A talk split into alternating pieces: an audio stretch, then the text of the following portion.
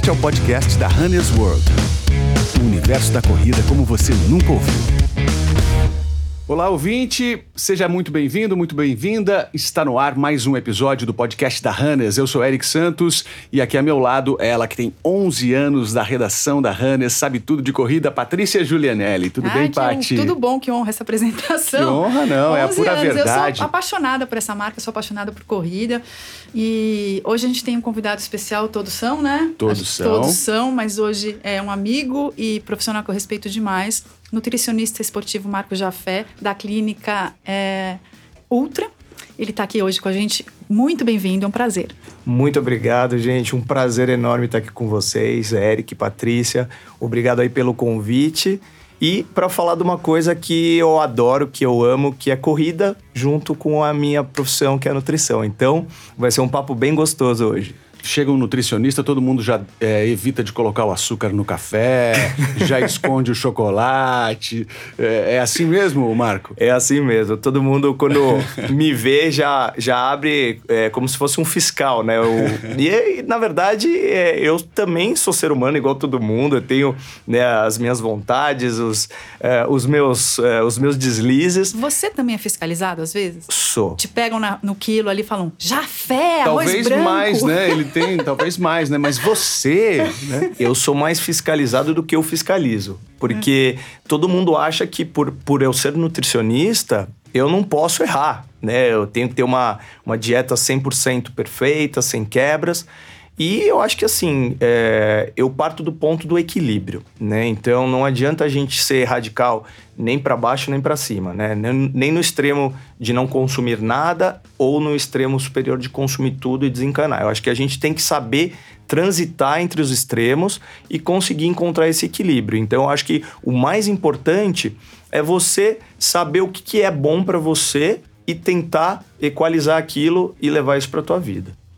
Isso. Agora, no, no, começo de ano, né, as pessoas têm metas. E uma delas, acho que a mais comum, ou uma das mais comuns, é entrar em forma finalmente. Agora vai, 2020, agora Emagrecer. vai. Né? Emagrecer. E muitas vezes isso está associado a uma dieta com baixo teor de carboidrato, que é a chamada low carb. É, Para a gente começar o papo, eu queria entender um pouco o que, que, caracteriza uma low carb? Porque às vezes eu acho que eu estou fazendo uma dieta com baixo teor de carboidrato, mas não estou fazendo nada. O que, que você ajuda a gente, Jafé? Exatamente. Então, isso é um ponto que uh, as pessoas erram muito nessa terminologia, né? De usar o termo, às vezes, low carb e às vezes nem está fazendo uma low carb. Às vezes está dentro de uma dieta cetogênica, com uma ingestão menor ainda de carboidrato. Então, para você pensar numa dieta low carb, a gente pensa hoje em mais ou menos numa, numa ingestão de 30% aí, até 30% de carboidrato dia do seu consumo máximo diário de, de, de, nutrientes, de caloria. E uma dieta cetogênica é até 100 gramas de carboidrato dia. Então a gente vê muitas pessoas consumindo, às vezes, abaixo disso e falando que está fazendo uma dieta low carb. Pelo contrário, ela está dentro de um padrão de dieta cetogênica. Mas a low carb, se a cetogênica seriam até 100 gramas, a low carb seriam até quantos gramas, mais ou menos? Vamos pensar. 600 gramas, pensando em 2 mil? Exatamente. Pensando numa dieta padrão de 2 mil calorias, 30%, a gente colocaria aí mais ou menos. Uh, seis, seis, é, Calma aí. 600. 600, né? exatamente. 600 calorias 600 vindas de calorias. carboidrato. 600 calorias vindas de carboidrato. Lembrando que o carboidrato, 4 gramas de é, caloria, é, 4 calorias por grama. Então, se a gente fizesse essa divisão 600 por 4, vamos lá, ele que me ajuda. 150. 150. 150 gramas. Então, assim, você vê que já é um pouco a mais, né? Então, tem que ver tudo isso. Qual que é a estratégia que a pessoa está adotando, porque ela pode estar tá falando que está fazendo uma coisa e realmente ela não está fazendo aquilo exatamente. Entendi. É, as frutas, isso é uma polêmica para mim, pelo menos, porque eu vejo muitas dietas em que algumas frutas são quase proibidas e eu acho um pecado proibir frutas. Como que entra o consumo de frutas nessa, nessa low carb? Então, na low carb, você tem que fazer é, realmente a, a, dieta certa low carb, você tem que fazer a contagem total de carboidratos, né? Então, tem algumas frutas que têm uma carga glicêmica maior, então... Que o corpo absorve mais rapidamente aquele açúcar que está na fruta. Isso, existe a carga glicêmica e o índice glicêmico, é. né? O índice glicêmico é o quanto aquele carboidrato vai entrar na circulação mais rápido. E a carga é o quanto de energia aquele ah, alimento tem. entendi. Então, exemplo, a melancia, tá? Um alimento de alto índice glicêmico, mas de carga glicêmica baixa, ele tem pouco carboidrato. Então tem que tomar muito cuidado também com isso. Porque às vezes você está consumindo um carboidrato achando que só porque ele tem um alto índice glicêmico, que ele vai, exemplo, te engordar. Né? Então, às vezes a melancia associada com algum outro alimento, ela por conta de ter uma, uma carga glicêmica baixa, ela não vai te engordar e associado a um outro alimento você vai reduzir esse pico né, de insulina que você pode dar por conta dessa absorção rápida que ela teria isolada. Você não precisa evitar essas frutas, Não. mas de repente consumir logo após a refeição ou associar com uma fonte de proteína, de, de gordura, de fibra. Perfeito. Ó, bom que eu tenho uma pessoa aqui que já, não falei, já fala. falei que sabe tudo de Ela já- corrida, de nutrição. Ela já inicia, ela, ela só deixa eu amaciar, que ela, tipo, ela bate a carne e eu amacio, né? A gente forma uma boa dupla, né? Boa dupla. Bacana. Mas a gente está falando dessa, é, das dietas em relação ao emagrecimento, né? E em relação à corrida, o que que funciona ou se funciona para um, não funciona para outro? A tal da low carb ou até do jejum intermitente, que também é um, um tema que a gente quer trazer para o debate hoje, né? É, exatamente. Então hoje é, são dois temas que estão sendo muito é, falados, né? Que é o jejum intermitente e a low carb para corredores, né? A gente já está falando de corrida aqui, é, eu, aparece muita gente lá no consultório já com essa mentalidade, com essa conduta. E é, quando a gente fala um pouquinho em relação à performance, tá? A gente falando num N geral populacional, não vamos falar em, em estudos e, e casos específicos, mas num geral, para a gente conseguir performance na corrida, a gente precisa ter um consumo adequado de carboidrato, porque é daí que parte a fonte primária de energia do nosso corpo. Dependendo do volume e da intensidade, se tornam ainda mais importantes, né? Exatamente. Se você está dentro do pico ali de, de- do, do ciclo de corrida, de uma maratona, onde você está em semanas de altíssimo volume, você tem uma demanda de energia altíssima. Se você não conseguir repor aquilo, você vai se sentir mais fraco, vai render menos, a recuperação muscular vai ser ruim. Então a gente precisa adaptar essa ingestão calórica vinda do carboidrato dependendo do volume de treino. Então isso é muito importante. Então, quando se fala em performance, um atleta de alta performance não faz uma dieta low carb. Não combina. Não Eric, funciona. eh, vamos dar até um exemplo hoje do nosso recordista mundial de maratona.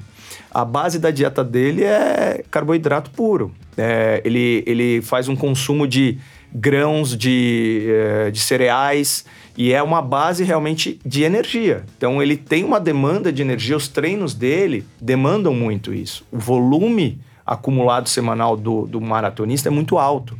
Então ele precisa fazer essa reposição. Carboidrato igual a energia, é isso? Exatamente. É, o que alguns atletas argumentam é que, é, no caso específico deles, eles fizeram uma adaptação muito bem feita, né? Isso acontece. é, e que o corpo tem essa capacidade, de, quase como se fosse um motor flex, de alterar a sua fonte primária de energia, né? Então, depois de um tempo de uma adaptação que às vezes pode ser penosa, pode exige um acompanhamento, você pode até ter alguns probleminhas de saúde ali, é, o corpo passa, passa a usar a gordura, gordura do nosso corpo como energia.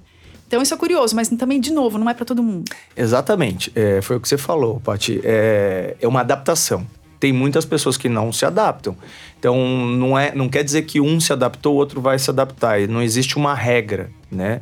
Então, para uma pessoa que hoje ela funciona à base de uma dieta mais low carb ou uma dieta cetogênica, provavelmente ela vem utilizando dessa conduta há muito tempo e ela consegue, em alguns treinos, sim, realizar de uma forma eficiente. Porém, é, fica a dúvida aí o quanto ela poderia performar mais se ela estivesse fazendo um consumo do carboidrato de uma maneira coerente né, e específica para aquele, aquele movimento, para aquela atividade que ela vai executar.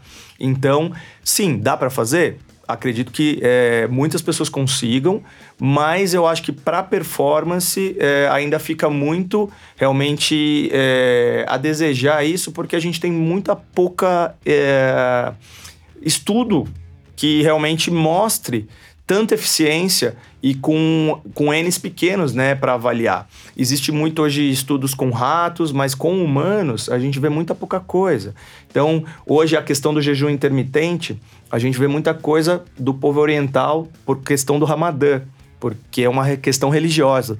Então, eles fazem isso já por uma adaptação por conta da religião, né? Então não é que eles optaram por aquilo ah, eu vou virar um, um cetogênico, eu vou virar um, um low carb, ah, eu vou fazer intermitente. Não, é uma questão religiosa e o corpo se adaptou àquilo pelo fato de ele fazer aquilo por muito tempo. Já que você falou do jejum intermitente, vamos explicar um pouquinho melhor o que ele é, né, de onde vem e para quem serve, né? E eu já queria adiantar que é o que você falou. É, o pessoal do Oriente tem isso é, como uma questão religiosa e faz desde sempre. Quer dizer, o organismo se acostuma, né? Não dá para simplesmente eu nunca fiz e vou começar a fazer, né? Então, o que, que é esse jejum intermitente? De onde ele vem? Como é que funciona? Para quem funciona? Exatamente. Eu me, eu me adiantei acho que aqui um pouquinho falando do jejum, mas vamos lá. O jejum ele partiu, ele, uh, ele apareceu pela, pelas primeiras vezes lá no povo do Oriente, né? É, por questões religiosas por conta do Ramadã. E o jejum, é, existem vários tipos de jejum. Jejum de 24 horas, je, é, jejum de 12, 14, 16, 18. Existem vários tipos, várias manobras hoje em dia, que eu chamo de manobra, né? Porque para mim, o básico é a gente trabalhar o equilíbrio.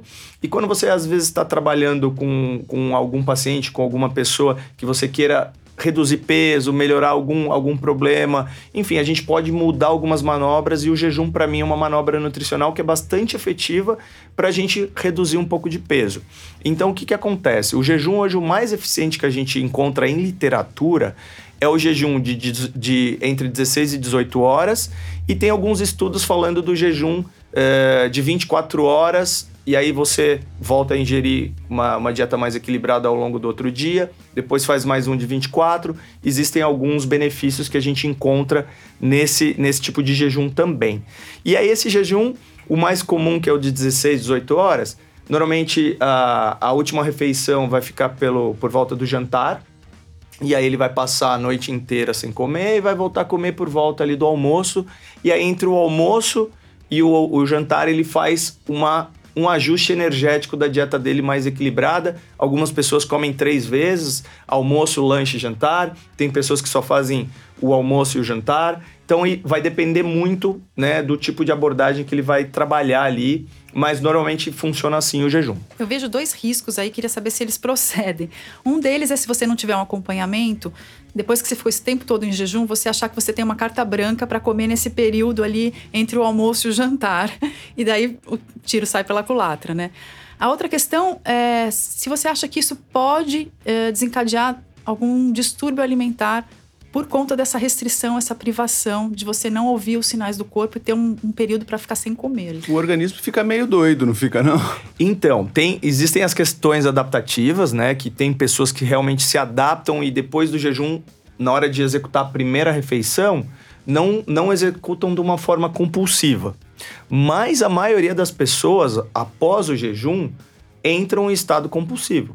E aí primeira refeição que vai fazer, que é repor tudo aquilo que não comeu no tempo que estava em jejum, e aí excede né, uh, o consumo energético daquela refeição e aquele excesso de alimento, de energia que ela consome naquele momento, ela vai estocar na forma de gordura. Então aí passa a ser já um tiro que vai sair pela culatra aí. Então não vai ter, não vai ter muito sentido ela ter feito o jejum. Então o jejum para ele ser eficiente, ele tem que ser trabalhado de uma maneira eficiente. E também de uma forma que ele, ele funciona bem, é no período que a pessoa está comendo, ela também fazer uma restrição calórica, para ela ter realmente um gasto, é, uma, na verdade, um consumo alimentar menor do que o gasto que ela vai ter. Entendi. Bacana. Eu queria enriquecer um pouco a nossa conversa. A gente está até agora né, falando muito das individualidades e que tanto o low carb quanto o jejum intermitente não é para todo mundo e não é para todo tipo de treino, para toda ocasião.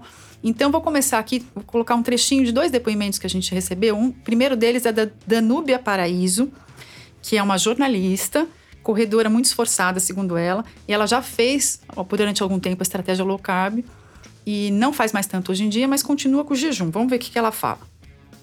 Meu nome é Danúbia Paraíso, eu corro há quatro anos e a minha relação da corrida e a alimentação ela é muito próxima. Né? Eu já fiz provas de 5, 10, 21 e 42 quilômetros, mas a minha distância favorita são as provas de 21 quilômetros. É, eu sou bastante exigente com treino, eu me cobro bastante em relação a tempo, então eu procuro estar em dia com a alimentação também. É, eu comecei com a low carb há cinco anos, depois de fazer cirurgia bariátrica, e meu médico ele me orientou a reduzir a quantidade de carboidrato na dieta, até para acelerar esse processo de perda de peso. É, eu me adaptei super bem, porque apesar de antes ser gordinha, eu sempre gostei de salada, de carne, ovo, fruta. Então a low carb foi muito natural, assim. Hoje, especificamente, eu tenho uma alimentação um pouco mais ampla, sem muito industrializados ainda, mas eu precisei voltar a incluir um pouco mais de carboidrato na dieta, principalmente alguns grãos, como feijão, por uma questão de saúde mesmo. É, os pacientes bariátricos geralmente têm deficiência de ferro, então foi importante para mim retomar alguns alimentos como o feijão. É, o jejum intermitente eu mantenho todos os dias há uns três anos. Não é nem proposital, mas é como eu acordo muito cedo para correr, por volta das 5 e meia da manhã, eu não consigo tomar café nem fazer pré-treino antes, porque senão eu teria que acordar ainda mais cedo, né? Então eu deixo para comer depois do treino por volta das 8, 8 e meia. É, nunca senti fraqueza nem nada.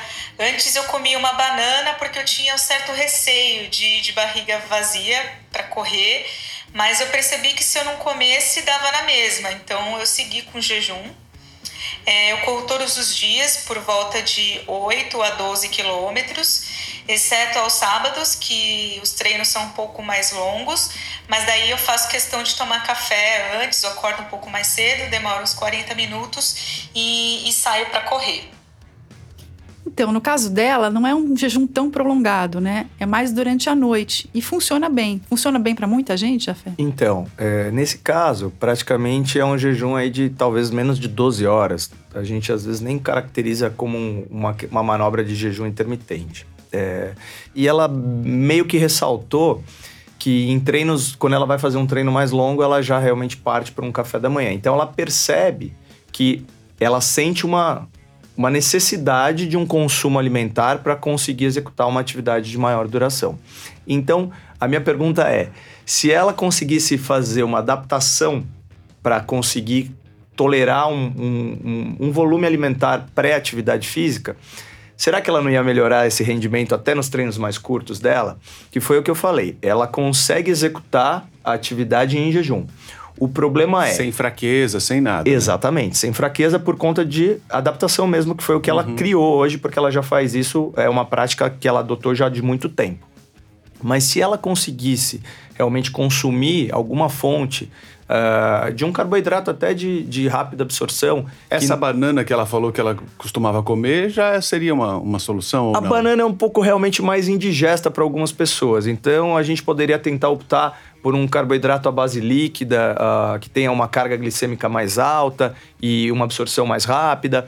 Então a gente conseguiria colocar algum tipo de energia para ela, onde ela conseguiria executar uh, o treinamento de uma forma mais eficiente e ela teria mais disposição e energia para concluir aquilo. Porque hoje ela pode realmente conseguir executar, mas talvez a recuperação dela para um próximo, uma próxima sessão de treinamento pode começar a ficar prejudicada e ela vai perdendo rendimento e, consequentemente, ela não vai conseguir evoluir mais na corrida conseguir, consegue, mas não significa que é a melhor, melhor forma. Exatamente. É, ela falou que tinha receio, eu também, eu não consigo levantar da cama e sair correndo 10 quilômetros sem, sem comer nada. Né? É estranho demais, parece que está faltando ali, não sei. Eric, exatamente. Da mesma forma que ela se adaptou a não, a não consumir, nós estamos adaptados a consumir e a gente sente essa falta. Então, ela também consegue, se ela, se ela tiver vontade de melhorar o rendimento, readaptar isso e tentar consumir alguma coisa para ela conseguir melhorar o rendimento, com certeza. Bacana. Tem um outro depoimento que eu quero tocar agora. Ele vai entrar em outros momentos da nossa conversa, que é do André Burgos. Ele é um empreendedor da área de tecnologia e que é, é tão apaixonado por nutrição e quer e implementa isso no dia a dia dele, que ele fez uma especialização em nutrição esportiva também. E ele corre longas distâncias. Hoje em dia ele é maratonista e ultramaratonista. Fez recentemente uma prova de 100 quilômetros Gente, 100 quilômetros, olha isso. Ele fez num ritmo médio de 5 e 14 por quilômetro. Foi muito rápido. É Que muito isso. rápido, 100 Sem quilômetros. direto, né? Não é em É, etapas, não. Não, não, não. Então ele faz, chega a fazer longos de 70 quilômetros. Então ele vai dividir um pouquinho. Cansa até de carro, né? Imagina, Cansa gente, mesmo. É um percurso maior do que você ir até a praia daqui de São Paulo, né? Para o litoral sul. Então vou, vou colocar aqui um, um trechinho para a gente conhecer melhor. Nos meus treinos, hoje, eu faço ciclos de carboidrato. É, durante a maior parte do tempo, cerca de 80% a 90% do tempo, eu consumo menos de 50 gramas de carboidrato por dia. 50 a 60 gramas de carboidrato por dia. À medida que eu aumento o volume e intensidade junto, aí eu aumento um pouco o aporte, é, o consumo de carboidratos. Mas ainda me mantendo abaixo de 100 gramas de carboidrato. Tá? Minhas melhores marcas, por exemplo, tenho duas maratonas sob 3 horas, é, correndo low carb. Em nenhuma delas eu tomei gel de carboidrato. É, corri os 100 km em agosto, agora de 2019, fui o campeão e bati o recorde da prova. Baixei 24 minutos a, recorde da prova sem consumir nenhum gel de carboidrato. Então, a gente, eu aumento o consumo de carboidratos no período de intensidade e volume, quando se concentra nas poucas semanas de ápice de volume e intensidade, tá? estrategicamente nesses momentos. E normalmente na semana da prova, dois dias antes da prova, três dias antes, durante dois ou três dias eu aumento um pouco o consumo de carboidratos, mas ainda não passando do teto de 100 gramas por dia. E aí? E aí? Então, E esse vamos lá. caso? Esse caso, então, é até, é até legal, porque ele mesmo entra em algumas contradições ali, dizendo que quando ele vai trabalhar a performance, ele aumenta o consumo de carboidrato. Então, primeiro, ele, é, ele não é um adepto low carb, ele é um adepto cetogênico, porque o consumo de carboidrato dele gira em torno de 50 menos de 100 gramas. gramas. Exato, 100 gramas quando ele está aumentando ah, essa, essa demanda para as provas, né? Antes de você só é, con- é, continuar, o que, que seria a diferença entre você ser low carb e ser um atleta cetogênico? Exato. Então, o low carb é uma redução aí, é, é um consumo de até 30%, 30% do, da, da, da ingestão total de carboidratos dia de uma dieta. É, A gente fazendo um A exemplo. gente fez a conta, deu 150 gramas. Mais ou diário. menos, umas 150 gramas para uma dieta de 2 mil calorias. Sim. Então, eh, o cetogênico ele vai trabalhar abaixo disso, ele vai trabalhar abaixo de 100. Então, ele está consumindo 50, então realmente é um consumo muito baixo.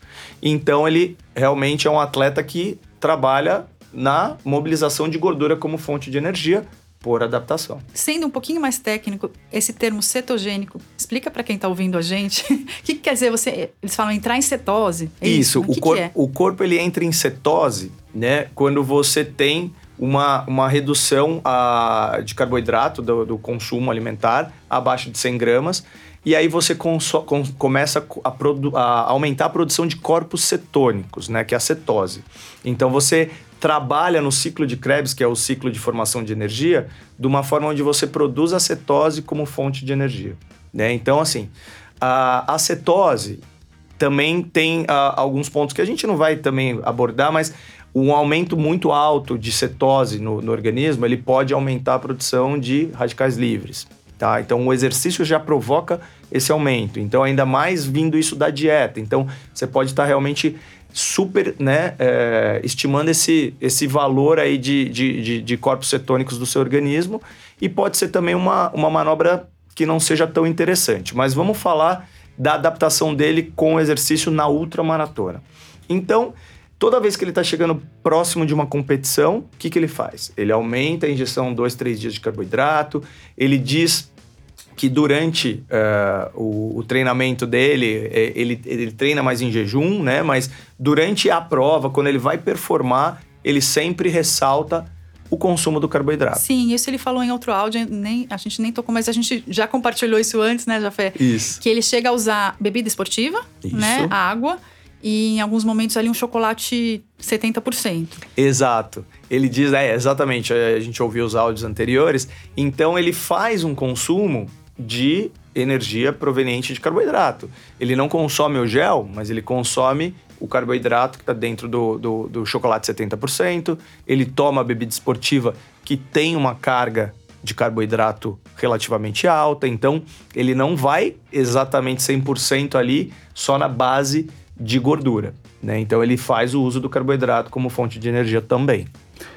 Temos que falar mais de algum tipo de jejum, porque eu queria conhecer um pouco mais do Marco Jafé. Quando ele começou a correr, por quê, é, qual que é a rotina de treinos, é, a questão da alimentação, se ele pratica algum tipo de jejum, o que, que ele coloca no boa, seu prato. Boa, acho uma boa. Vamos fazer Vamos- uma pausa para falar- fazer um momento Vamos, Marco Jafé. Marco Jafé. Raio-X.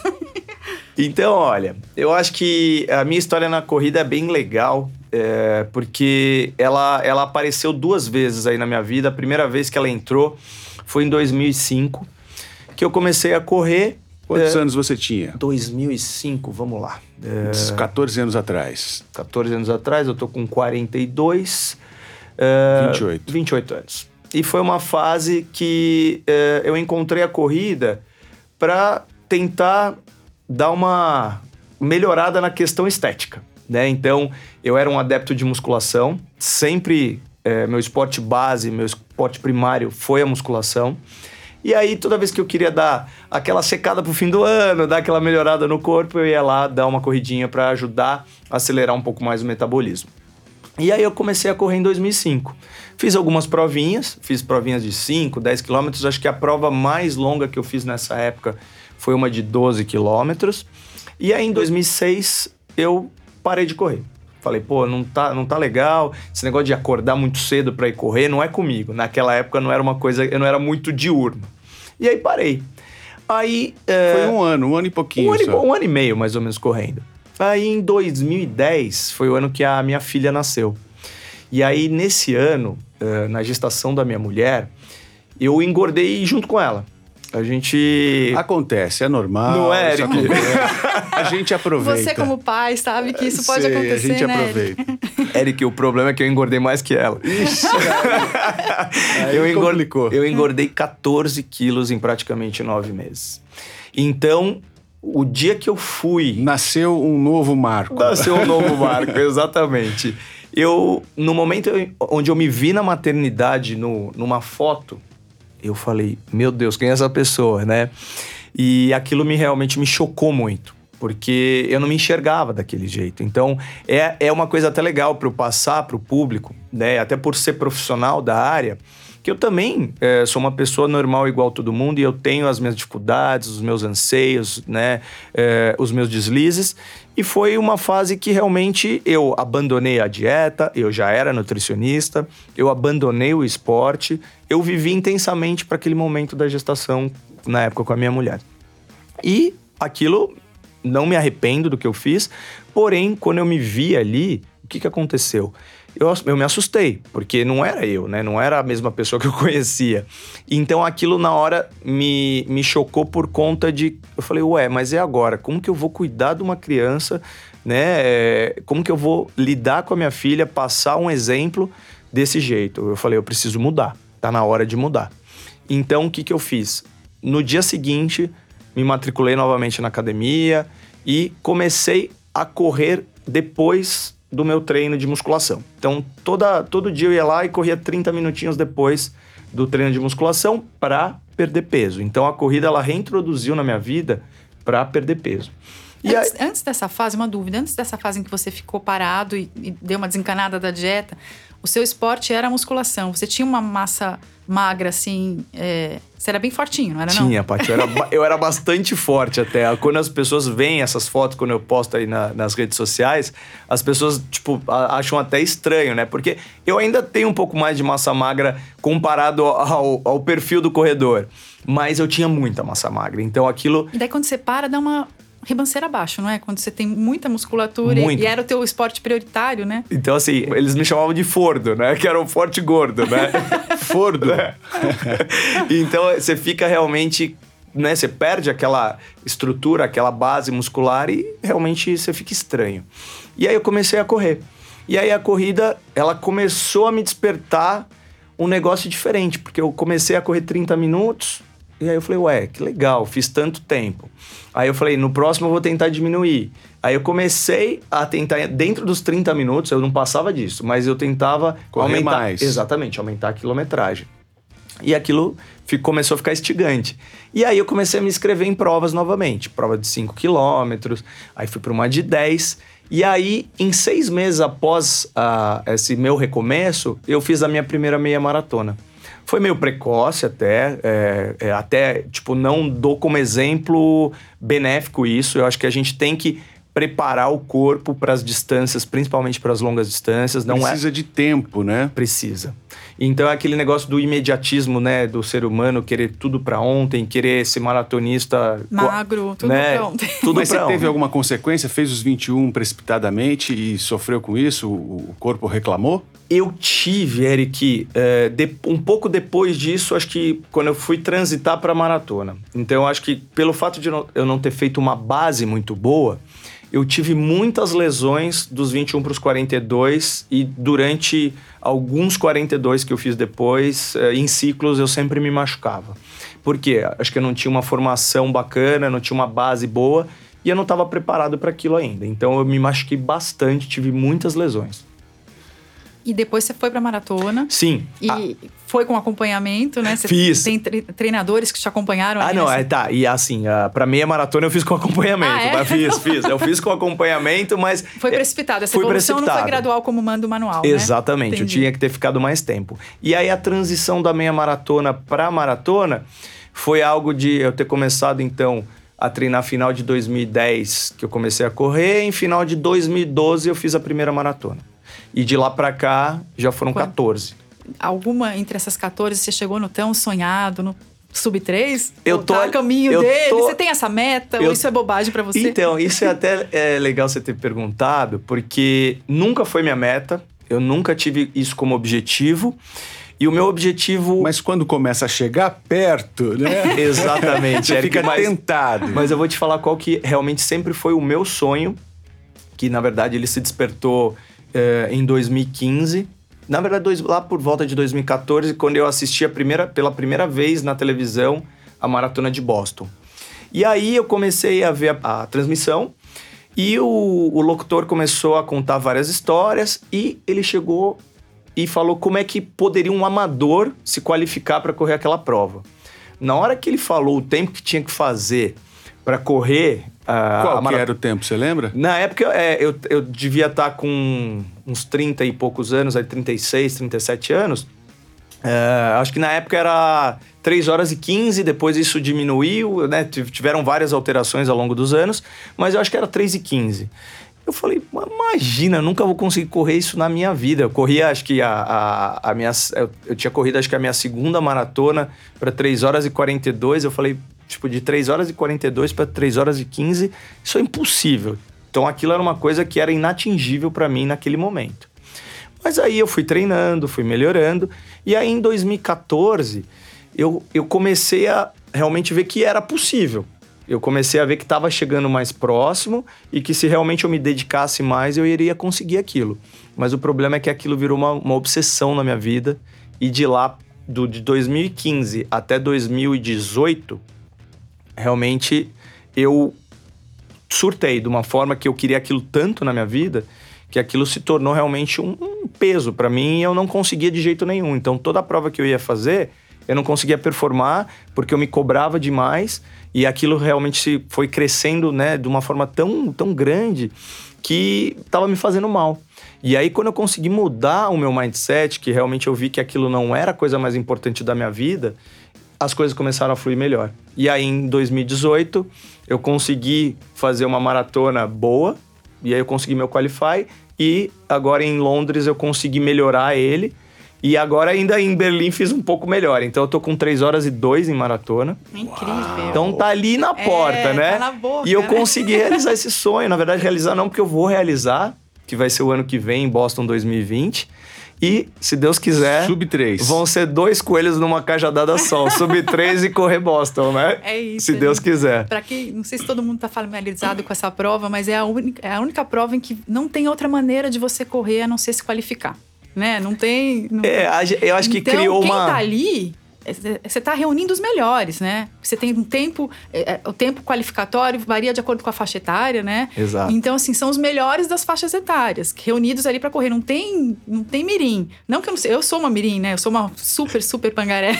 Mas Não, eu falo assim, não, brincando, porque eu, eu corro, não, não tenho meta de performance, não sou uma corredora rápida e tudo bem, tá tudo certo para mim. Mas ali não tem jogo, né? Não tem conversa. É, exatamente. Então ali, até o seu número de peito, ele é relacionado à sua qualificação por tempo. Então, uh, as minhas 3 horas e 2 vão me qualificar com um número de peito, um numeral de peito, entre, vai, os 28 mil atletas que vão correr, eu vou estar qualificado exatamente com o meu tempo co, co, co, é, condizente com o, o, número que eu vou estar ali no peito. Então, se eu pegar e olhar pro, pro lado e tiver um cara com um número mais baixo do que o meu, Você ele foi mais rápido o tempo que eu. dele. Ele foi mais rápido do que eu. Então, isso também cria também aquele negócio de você querer melhorar, de você querer realmente superar Sim. aquela sua marca. Você pode olhar ao redor ali e falar, bom, esses números são próximos, mas são um pouco melhores que o meu, eu vou tentar colar nesses caras. É, exatamente. Vai no vácuo ali, já quebra um pouquinho o. Usá-los como coelho, né? Como coelho. Mas é, a maratona de Boston é uma boa maratona para tempo? Então, Eu sei que Berlim é só plano, é, a galera vai para baixar o tempo. Exato. Boston também funciona assim? Eric, é uma prova muito difícil, porque é uma prova de altimetria muito irregular. Então, tem uma característica muito difícil, porque o começo da prova é uma, é uma, é uma durante os primeiros quilômetros você desce muito, né? Então o pessoal, por conta disso, erra muito na estratégia de querer ir muito mais rápido do que no, normalmente deveria ir. E a partir ali do 25 quilômetro, começa a subir bastante. Que é onde o bicho pega. Exato, e do 25 ao 35, onde tem três subidas muito fortes, inclusive é, uma muito tradicional, que é a Heartbreak Hill, que é onde todo mundo Quebra, quebra. e aí, se você não tiver uma base muscular muito boa, eu falo que é uma prova que você tem que saber fazer uma boa leitura dela. Que eu acho que se você fizer uma boa leitura, treinar direito, fizer um treinamento específico bacana, tem, tem, tem possibilidades de você fazer um tempo muito bom. Mas tem que saber trabalhar. Eu acho que é um jogo de xadrez. É uma prova que não dá para você pegar e sair correndo e vamos lá ver o que, que dá. Né? Diferente de algumas outras que você pode arriscar um pouco mais por ser mais flat, mais plana, que é o caso de Berlim. Né? Entendi. Você, como nutricionista esportivo e corredor e maratonista né, de performance, você já chegou a testar em alguns momentos a estratégia é, do jejum intermitente, do low carb? Como que teu corpo reagiu? Então, Paty, é bem legal isso, porque como aumentou muito a demanda né, desse público lá no consultório, eu falei, bom, eu preciso, além de entender um pouco da parte teórica, buscar a parte de, de papers, né, de, de, de, artigos, estudos, eu preciso entender um pouco mais do que é isso também na prática, para eu entender eh, e posicionar também meus pacientes de uma forma mais instrutiva, né, da, da parte mais eh, da, da vivência ali daquilo do esporte. Então eu fui para alguns treinos já em jejum, treinos mais curtos, um pouco mais longos, e para mim não funcionou bem. É, o que, que acontece? Eu consigo executar o treino, porém a resposta de recuperação, a, a parte de é, é, fadiga muscular, o cansaço extremo pós-treino que perdura ao longo do dia é muito grande. Então, para mim, não funcionou bem. E muitas pessoas não funcionam bem mesmo. Eu acho que assim, Todo mundo fala, ah, existe a, a, questão adaptativa. Sim, mas é, não adianta você querer adaptar uma coisa que já funciona bem para você por outra. Eu acho que é, trabalhar uma manobra nutricional ali é, no momento do ciclo de uma pessoa que está fora do peso, né, em base ali, onde ela ainda não entrou no ciclo, fazer um, um, uma low carb, tentar trabalhar um intermitente em alguns momentos para ela perder peso para entrar no ciclo mais leve, ok. Mas eu acho que mudar tudo isso por conta de adaptação, por você achar que vai melhorar a performance, acredito que não seria é o melhor caminho. você saber justamente que essa coisa é muito individual, né? Que para você, por exemplo, não funcionou, para várias pessoas não vai funcionar, para outras isso vai funcionar, mas que existe esse período de adaptação, né? Você não se deu bem. Vou até voltar agora um pouquinho para o André Burgos, porque ele, para ele, houve alguns benefícios pontuais e que ele ressalta até que é no caso específico dele. Vamos ouvir só um pouquinho aqui agora, peraí. Ainda respondendo à terceira pergunta, tá? É, quando eu descobri a low carb em 2015, eu estava treinando para a maratona da Disney que eu corri em janeiro de 2016. Eu tive medo, né? Porque eu ainda achava que era preciso consumir muito, consumir muito carboidrato para correr maratonas, enfim. Mas foi libertador. Foi no começo de 2015 que eu comecei a, a aderir à abordagem low carb nos treinos e tive a, passei pela fase de adaptação, pela gripe low carb, né, que o desempenho cai eu persisti, isso logo passou. Hoje a gente já sabe muito bem como funciona essa fase de adaptação. Na verdade, é readaptação, né? Que o consumo crônico de carboidratos acaba inibindo nossa capacidade de usar gordura como fonte de energia. E com a low carb, a saciedade aumenta. Foi aí que vieram os jejuns naturais. E eu não tinha a menor vontade de comer antes dos treinos. E aí eu experimentei um treino ou outro em jejum e foi libertador, foi fantástico. Hoje eu vejo um, dois, duas características principais, três características principais dos benefícios muito claras que eu percebo, que é a recuperação pós-treinos e provas é incrível, muito incrível. Tá? Como o, o, o resultado do metabolismo da glicose é muito mais é, estressante, radicais livres, estresse oxidativo, mais inflamação, há uma fadiga muscular maior. Quando a gente diminui isso, faz o corpo usar mais a gordura como fonte de energia, não tem tanto essa poluição. Então a recuperação é muito incrível. A clareza mental, principalmente em provas longas, em treinos longos, tá? não, não dá fadiga mental, a gente tem clareza o tempo todo, independente do clima, da condição do terreno, do terreno. Então, é, a clareza mental é fantástica. E a energia, que a, a sensação de que é uma energia infinita. Tá? Não, não, é claro que isso vai depender da intensidade, deixar isso bem claro. Mas mesmo correndo no submáximo, no quase máximo, fazendo fartlek, a sensação que a gente tem é que não vai faltar energia nunca. Aqui... Então, olha como é individual, né? No caso específico dele, ele teve uma experiência totalmente é, contrária à sua. Ele se sentiu melhor nessa recuperação. Como que isso acontece? No caso dele específico, que é um, um seto, seto adaptado, não sei como é que fala. ele, é, ele, é super bem adaptado. Ele até passou por essa fase difícil, né? Falou Sim. que tem a, a, gripe low carb, nem sabia disso. Você, eu também não sabia. É, eu acho que é uma queda de imunidade que Sim, ele quis dizer é. ali, né? Porque as pessoas ficam mais fracas mesmo. Exato. Então, no começo, acho que nem conseguem fazer tanto exercício. E ele se adaptou e ele sente que a recuperação melhorou, que ele tem mais clareza mental e que é uma energia que ele acha que não vai acabar nunca. Infinita, como ele diz. Exatamente. Eu quero. Foi libertador, como diz ele, né?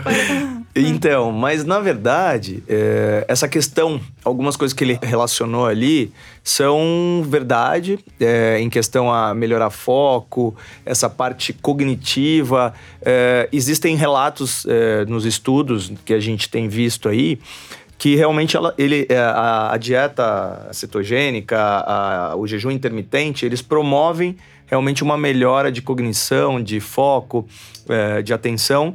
Mas lembrando, foi o que a gente falou, é, foi uma coisa que ele se adaptou, foi bem pontual.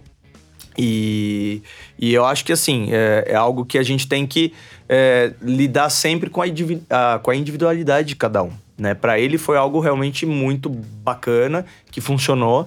É, mas pode não funcionar para qualquer, qualquer, qualquer um, né? Então acho que a gente tem que tentar realmente pontuar a necessidade de uma mudança dessa. Se alguma coisa talvez que esteja fazendo algum mal fisiológico para você. Às vezes uma pessoa que passou por algumas dietas não se adaptou, a reeducação alimentar não funciona, ela não consegue ter essa relação, né, mais equilibrada com o carboidrato, é tudo ou nada. De repente vai para esse extremo e para ela funciona, ela se sente libertada mesmo. Exato. Porque antes ela tinha uma dependência daquele carboidrato, especialmente do açúcar, né? Exatamente. Então, foi até o que ele falou, né? Acho que no primeiro áudio que ele é, tirou da rotina dele os industrializados, ele passou a ter uma, uma alimentação mais natural, mais realmente mais é, ver, de verdade, né? Que são os alimentos in natura. Isso conta muito, né? Muito, Eric. Então, é, o consumo de, de alimentos é, não industrializados vão fazer com que você realmente melhore tudo isso que ele relatou também, até de melhora cognitiva, é, de, de parte de, é, de baixa de imunidade. Então, tudo isso já realmente vai melhorar por conta da mudança de alimentação e não pela exclusão do carboidrato. É, a gente conversou bastante antes desse programa e ele, ele ressaltou muito isso. Ele falou, mas na verdade a principal mudança que eu fiz foi praticamente excluir os industrializados da minha vida. Então eu só como comida de verdade. Mesmo quando ele come o carboidrato, né, um tubérculo, é comida, né? Não tem muito farinha processada, não tem açúcar, não tem O industrializado, só para a gente saber aqui, é aquele que vem no plástico, na caixinha, é, na garrafa PET, né? Tudo isso. É tudo... Tem, tem graus, né? Exato, mas a gente é, sempre brinca que assim, é, descascar mais e desembalar menos, né? Boa, então, exatamente. a gente precisa realmente tirar um pouco da questão do industrializado desse do, do, do, do- do- da embalagem mesmo, né? Abrir Do uma embalagem significa industrializado. quase sempre, né? E foi até o que a gente estava conversando antes de entrar do- da questão do pão.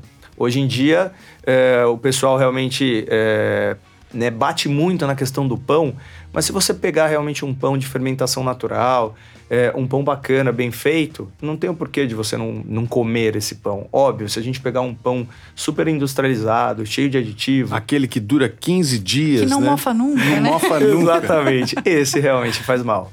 Entendi. Em excesso também, né? Exato. Uso- o uso eventual desses alimentos, às vezes na praticidade, também não, não é nenhum demônio, né? Perfeito, Paty. Então, assim, é o equilíbrio, né? E uma coisa que também que eu acho bacana, que não é também algo que é, eu preconizo, mas é uma coisa acho que também é muito em alta hoje em dia, que é a questão de atletas veganos, né, hoje em dia, que são atletas que têm um consumo altíssimo de carboidrato. E você vê hoje atletas de Ironman, é, campeões mundiais, que a base deles é a dieta vegana, onde tem um alto consumo de carboidrato e contraditório ao que ele preconiza, que é uma dieta com baixo consumo de carboidrato. Então, eu acho que assim, adaptação. O vegano também ele se adapta. Então, eu acho que assim, é, a gente não pode falar que tá certo ou tá, tá errado. Eu acho que a gente tem que avaliar individualmente cada um e ver o que vai funcionar para cada pessoa. Mas falando em N populacional, o convencional é o que realmente mais funciona e foi o que a gente falou. Não adianta a gente querer mudar uma estratégia que fun- que funciona bem por uma outra para você tentar ver se vai dar legal ou não, né? E ela tem que casar com o seu estilo de vida, com seus gostos pessoais. Porque eu não vejo uma pessoa que é apaixonada por massa, por pão. Eu sou essa pessoa. Que fala, não, eu não vou consumir nunca mais isso na minha vida. Como que fica, né, o prazer? Como que fica o ritual? Como fica aquela coisa de você sentar à mesa e dividir uma refeição com as pessoas? A gente não come só nutrientes, né?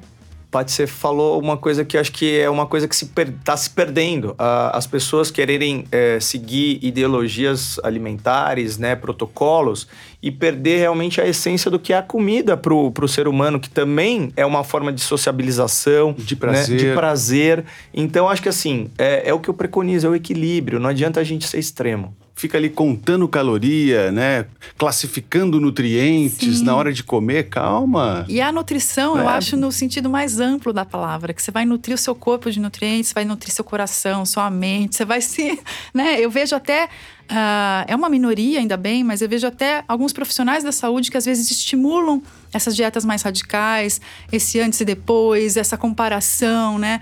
E eu acho que nada disso é muito saudável. A gente tem que encontrar a fórmula que funciona para você, para tua vida, né? Perfeito, eu acho que tem que realmente ser assim, eu acho que a gente tem que encontrar o que, o que nos faz bem. É, e a- in- independente do- do- da forma que seja, óbvio. é, hoje são muitos protocolos né, que estão que aparecendo alimentares que ainda tem muito que ser estudados. A gente não sabe efeitos de longo prazo, são todos estudos que a gente tem de, de curto prazo, alguns, alguns ou outros são um pouquinho mais longos, mas eu acho que assim, acima de tudo isso, a gente tem que buscar realmente o que faz bem pra gente, o equilíbrio, né? Eu acho que eu sempre vou bater nessa tecla, equilibrar. E a gente falou de adaptação, né? O nosso organismo se adapta a tudo, né? Se você insistir ali, ele vai se adaptar. A pergunta é: faz bem, vai ao encontro dos seus objetivos? Nem sempre. Exatamente, Né? Eric. Você vê até por é, co- como o organismo se adapta, você pega até náufragos aí que ficam dias aí sem, sem comer. é, no começo vão, vão passar fome e depois o, o organismo se adapta àquilo. Mas aí, se ele não consumir o quê? Água, em dois, três dias ele pode morrer. Mas a comida ele consegue realmente ficar um bom tempo por conta de uma questão adaptativa do organismo. Então, a adaptação ela vai acontecer de, da forma que eh, você lidar com, a, com, com aquela manobra que você vai estar trabalhando. Óbvio, umas pessoas se adaptam melhor, outras não, mas eu acho que assim, eh, sempre voltando naquilo. Precisa adaptar uma coisa que está funcionando já, readaptar alguma coisa, como ele diz lá no áudio. Ele, fez, que ele falou que ele nem fala que foi uma readaptação, né? Que ele falou que antigamente era assim. Eu acho que ele consumia carboidrato em excesso, e daí ele, ele se readaptou, na verdade, porque ele, ele foi porque ele acha que é o mais saudável. E de fato, se a gente, como em relação ao jejum intermitente, ao low carb, tem várias vertentes, né? Mas acho que é quase um consenso de que o carboidrato em excesso, especialmente refinado, não faz bem para nem para a saúde, nem para nem recuperação, para nada, né? Carboidrato refinado não faz bem para ninguém. Ele faz super mal para a saúde, ele faz mal para o organismo, ele faz mal para qualquer tipo de dieta que você for trabalhar. Então, o que, assim, que é o carboidrato refinado? O refinado. Exemplos. Uh, carboidratos refinados, uh, farinha branca, o, o açúcar uh, de mesa, é, todos os alimentos que é, têm um, um processamento do, do, do, do, carboidrato Todas ali. as comidas prontas também à base de farinha, né? Sim. Você vê ali os congelados, os, né? Porque às vezes também tem uma demonização do clássico espaguete com molho de tomate e manjericão. Pelo amor de Deus, não façam isso comigo. Exatamente. Porque tem carboidratos e carboidratos, tem um momento exato. Às vezes você vai consumir um carboidrato de maior é, índice glicêmico, né? Mas no momento adequado para sua estratégia né? de, de treino. Então, assim, é, acho que é, a questão volta para aquilo da comida de, chamada comida de verdade. Nem sei se eu gosto muito desse termo, mas a comida de verdade, que é você priorizar os alimentos minimamente processados, né? Exato. E os carboidratos com, com alta densidade nutritiva, né? Perfeito. E, e, e não é que é para a gente também excluir exatamente uma massa porque ela é feita de farinha branca também. Tem momentos que ela vai ser eficiente para você em algum momento ali do teu dia. É, até por conta é, de um consumo, às vezes, de um carboidrato pós-atividade física, que a gente precisa de um carboidrato de um índice glicêmico mais alto. Então, para até realmente o quê? Interromper um catabolismo muscular. Então, assim, existem momentos certos para a gente fazer o consumo de determinados alimentos. Então, assim, a gente não pode criar esse terrorismo nutricional, é que é uma coisa que está realmente sendo muito preconizada aí na, nessa questão de é, da, da, da, mídia social, né? Então você vê muita coisa aí, muita, muito influ, influenciador falando de alimentação e porque funcionou para o corpo dele fazer uma mudança ali de exclusão de alguma coisa e aí ele consegue com aquele poder de engajamento que ele tem, né? É, tentar modificar a vida de algumas pessoas que vão tentar fazer o que ela aquela pessoa e fez. É o grande perigo, né? Que é o grande perigo. Serviu para ele, não vai pode, servir para o pode não servir para o outro. É. Marco, e como é difícil a gente isolar um fator? Porque às vezes aquele influenciador ele fala assim: nossa, o que resolveu a minha vida foi o jejum intermitente. Mas o que, que ele fez? Ele faz esse jejum, então ele já aumenta esse déficit calórico, né? Que é uhum. interessante, consome menos calorias. E em paralelo, ele fez uma série de outra, outras alterações. Então ele passou a consumir menos industrializados, passou a consumir mais comida, mais grãos, mais fibras. Mesma coisa, por exemplo, com a dieta sem glúten. Ah, não, depois da dieta sem glúten, eu mudei minha vida, eu não tenho mais inflamação, eu não tenho mais tal doença, eu não tenho mais alergia, eu não tenho mais. Tá, mas o que, que você fez além de tirar os pães, os alimentos que tem trigo, né? Ah, eu passei a consumir, como eu não posso comer nem pão, nem não sei o que, não, eu passei a comer mais é, tubérculos, eu passei a comer mais frutos, passei a comer mais grãos. Então, o que, que gerou essa mudança, né? Exato, ela entrou numa dieta mais, como a gente diz, de verdade ali, consumindo alimentos melhores e tudo aquilo propiciou realmente uma melhora e não só a exclusão do glúten. O glúten, óbvio que para algumas pessoas ele, ele aumenta realmente o processo inflamatório, algumas, ele melhora a retirada dele, melhora uh, algumas doenças autoimunes. Isso a gente consegue até realmente notar é, em consultório com alguns pacientes com dermatites atópicas, quando a gente faz exclusão de glúten, como melhora. Então, assim, é, mas a gente não pode colocar ele como realmente a chave de que a exclusão dele melhorou tudo. Melhorou tudo e fez perder peso. Exato. Não necessariamente. Foi a restrição que nem você falou. É isso. A gente está se encaminhando para o fim, mas eu queria voltar para o Marco tem aí um objetivo da Maratona de Boston, que também já está aí. A gente está gravando esse podcast em dezembro, no meio de dezembro de 2019. Boston vai ser quando? Abril? Maio? 20 de abril. 20 de abril, quer dizer, tá aí.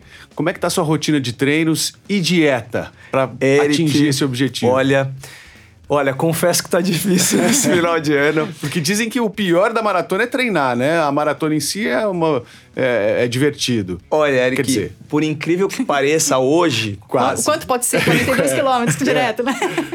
Mas por incrível que pareça hoje, até por conta uh, de eu levar uma rotina mais equilibrada, uh, eu tenho mais hoje dificuldade em fazer uma dieta mais adaptada para para o processo da maratona do que treinar para a maratona.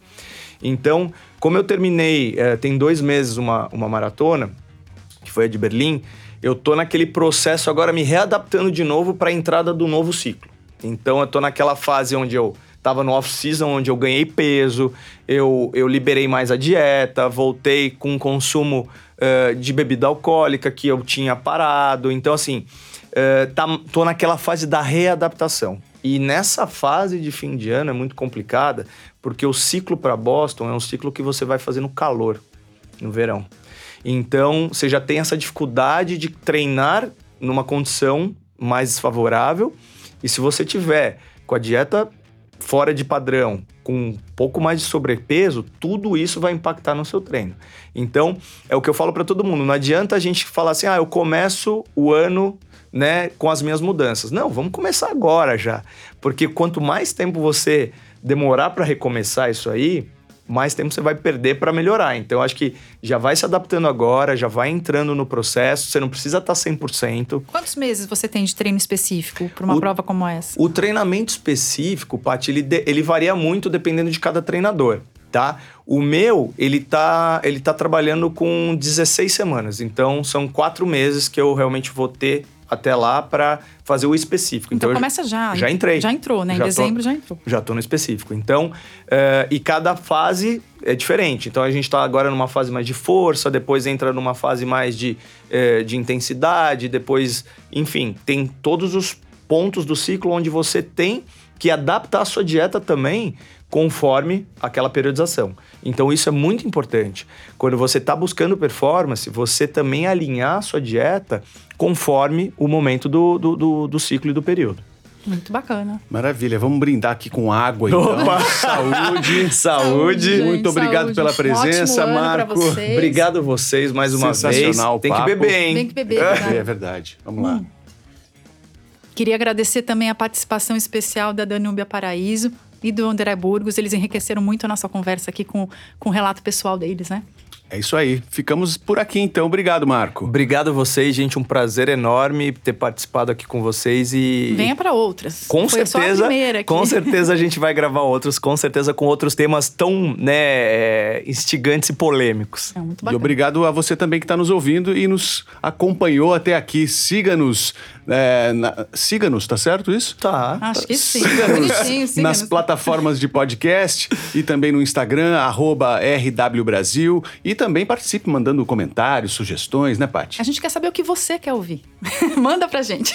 É isso aí, até a próxima. Até Valeu. mais. Até mais.